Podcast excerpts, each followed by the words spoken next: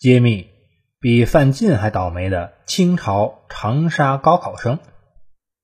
一年一度的高考再度上演，千军万马过独木桥，艰难、渺茫、悲惨的很。这里讲一个关于古代高考的故事吧，比今天还要艰难、渺茫、悲惨呢。想必大家对清朝著名作家吴敬梓的小说《儒林外史》里的重要角色范进的印象，已经很深刻了？几乎人人都把他当成了科举受害者的主要代表人物。此人二十岁就开始参加科举，考了漫长的三十四年，直到五十四岁才成为秀才。而后不顾岳父胡屠户的冷嘲热讽，瞒着家人参加了乡试，竟运来废铁成金，得到主考官的同情，终于让他高中了举人。其实，在封建科举场上，比范进更加倒霉、更加背运的人还大有所在。在湖南长沙，有个姓易的人，曾经当过门丁，多年节衣缩食，省吃俭用，积攒了一些钱，就让自己的儿子上了私塾。孩子很聪明，文章写的不错，于是父亲老易就想让他走科举之路，考秀才，中举人。学而优则仕。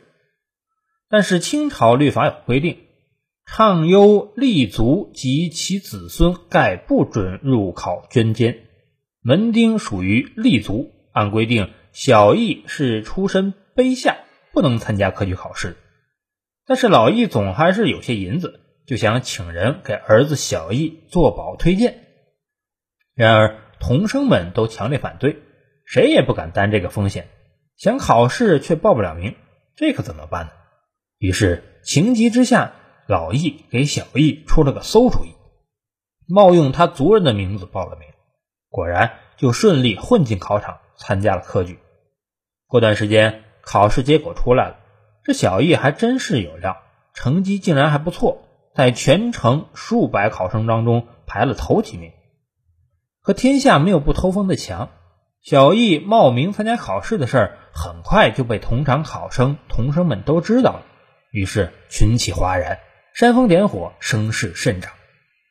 事情闹到了湖南学政陆宝忠那里，陆学政自然不敢怠慢，一个贱民的儿子竟然能考第一，他将信将疑的。仔细审阅了小易的试卷，果然文章清通典雅，字也写得好，简直没有什么可挑剔的，令陆学正大为赏识。陆学正遂怀了爱才之心，同时也为了给闹事的同生们一个交代，就对他们说：“特殊情况特殊处理，我们就来破个例吧，重新开场考试，你们再 PK 一回。”没成想。这数百童生竟然一致不买学政大人的账，异口同声地说：“有贱民参加考试，违反大清律例，我们坚决罢考。若学政大人不给我们做主，我们就去巡抚大人那里讨个公道。